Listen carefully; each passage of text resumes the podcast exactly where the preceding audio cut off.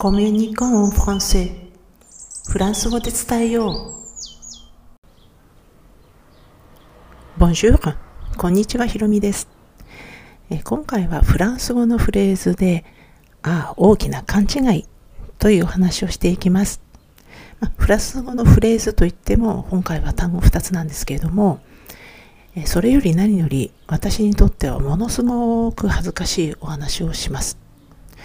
あまりにも恥ずかしくて、実は家族にすら言えていないことなんです。まあ、他人の不幸は蜜の味っていうので、まあ、私自身は不幸とは思ってませんが、恥ずかしいことなので、うん、まあ、蜜の味だと感じて、あの、面白いと思っていただければそれでいいんですけれども、ただ、意図してわざわざ、あの、お話ししている内容でもお話しする内容でもあるので、最後まで聞いてくださると嬉しいです。でこの恥ずかしいことっていうのが、まあ、かなり身近な動詞、まあ、2つの聞き分けができてなかったせいで、意味が違う2つの動詞を1つだけって勘違いしてまして、まあ、1つの動詞でなぜか2つの意味の話をしていたっていうことなんですね。まあ、これ、ちょっとわかりにくいですが、まあ、相手の話がきちんと分かってなかった上に、自分でもきちんと伝えてられなかったっていう、まあ、おかしな口頭がありました。その2つの動詞っていうのが、えー、フランス語で入るを意味する言葉と帰るを意味する、まあ、動詞2つなんですね。入るの方がアントレ、アントレで、帰るの方がハントレ、ハントレなんですね。あの、これ、まあ、毎回そうしてますけれども、スペルがわかるようにタイトルにも入れておきますので、あの、確認していただければいいと思うんですけども、入るの方は、あの、最初のエが入ってないんです。え、帰るの方はエが入っています。えー、それで、まあ、あの、私に聞こえていたのが、入るの方のアントレだけだったので、まあ、その二つ目の帰るの方のハンレの方はもう本当にお恥ずかしい話ですが、存在すら知りませんでした。まあ、それもごくごく短期ではなくて、実は、まあなんと数年間にわたってです。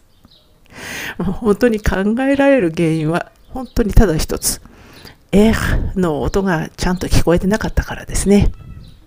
まあ、もっとも、こんな基本的な単語、ちゃんと勉強さえしてれば知らないはずはないですよね。本当に今となってはどうやって間違えて使ってたんだろう。こうやってその期間中、まあ本当に数年あったんですけども、本当に会話が成り立ってたのかっていうぐらいもう疑問です。まあ、そこそこ長期間なので、本当に家族や親戚、まあ、あの、家族、フランス人側だけです。まあ、あの、フランス語で話すのはフランス人側の家族だけなので、まあ、それを、まあ、数えてみても本当にもう何十人といますし、で、そのわけにそれを上回る、軽く上回る数の、まあ、友達とか知り合いっていうのがいますので、本当にそういう人たちと本当に話し込んでるわけですよね。で、どうして気づかなかったのか、どうして誰も指摘してくれなかったのか、本当に会話が噛み合ってたのが、もうなんかも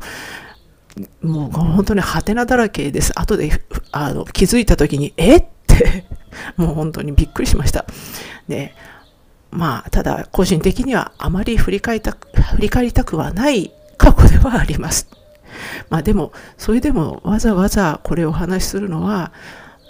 まあ、はっきり言ってカミングアウトですけれども、なんでこういうふうなことをお話しするのかというと、まあ、これを聞いていただいているあなたはおそらくフランス語の勉強をちょっとしたいなとか、フランスに興味があるなって最低でも思っている方だと思うので、同じ間違いをしてほしくないんです。で、まあ、私の恥ずかしい話を聞いて、少しでも頭の中にこの2つの動詞が入ってくだくれればいいかなって思っています。まあ、ちなみにですね、その、アントレ、入る、あと、ハントレ、帰るっていうふうにあの覚えてしまうのもちょっとだけリスクがあります。っていうのも、この2つ目の方の帰るっていう、まあ覚えることが多い、あえ月の半径ですけれども、これ、まあ、なぜか帰るだけじゃなくて入るっていう意味のある使い方もあるんですね。本当にややこしいことです。で、このもともとですね、あの、エなしのあの入る方、アンアントレの方ですけれども、これにエがつくというよりは、ここに、これにエう、うというのが、あの、ついて、まあ、それで、まあ、うが2つあるので、それが略されて、まあ、スペルで言うと、エう、その後 N という形であの続いてきますけれども、それはあの要するに、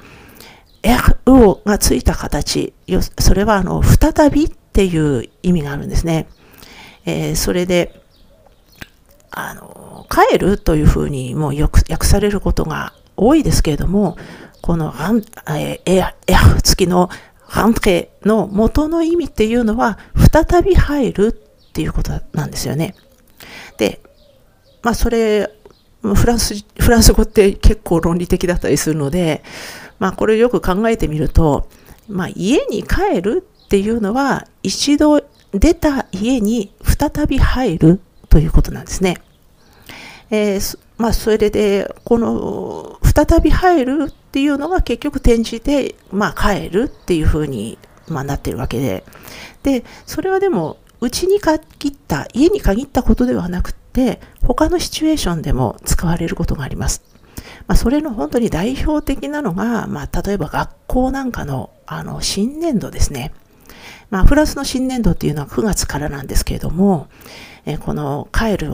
と訳される、まあ、判定ですけれども、これ新年度を迎えるっていう意味にもよく使われます。もう本当にもう9月っていうのが、もうこの判定の時期っていうふうに、もう本当にあの言われています。えー、そして、まあ、この場合はですね、まあ、考え方として、まあ、一度、まあ、あのフランスの夏休みっていうのが7月からなんですけども、6月終わりに、まあ、一度終わって、学校を出ます。で、まあ、あの、イメージ的には出る。そして、その学校に再び入るっていう、そういう、まあ、あの、考え方ですね。ですので、9月の新年度っていうのが、半年になるわけです。まあ、こういうことをね、最初から全部知って、で、最初からたくさんの単語を全部覚えて、えー、それから名詞の性別とか、動詞の活用形のも本当に無限にあるような、そういうのを全部頭に叩き込んで、えー、それから母音も本当にたくさんあるけど、あるし、それから紛らわしいシーンの発音発音なんかも全部マスターして、それで読む時の規則とか、恋愛的な規則とか、そういうのも全部身につけてっていう風な形で、完璧な形で勉強すれば、私みたいに恥ずかしい思いはしなくて済むかもしれません。までも、ちょっとぐらい恥ずかしいことがあっても、本当に最小限の努力で、まあ、伝わるフランス語が身につくんだったらば、まあ、ちょっとしょうがないかなって思ってくださる方は、もしよろしければ今後も聞いていただけると嬉しいです。では、最後まで聞いていただきありがとうございました。アビアンとまたね。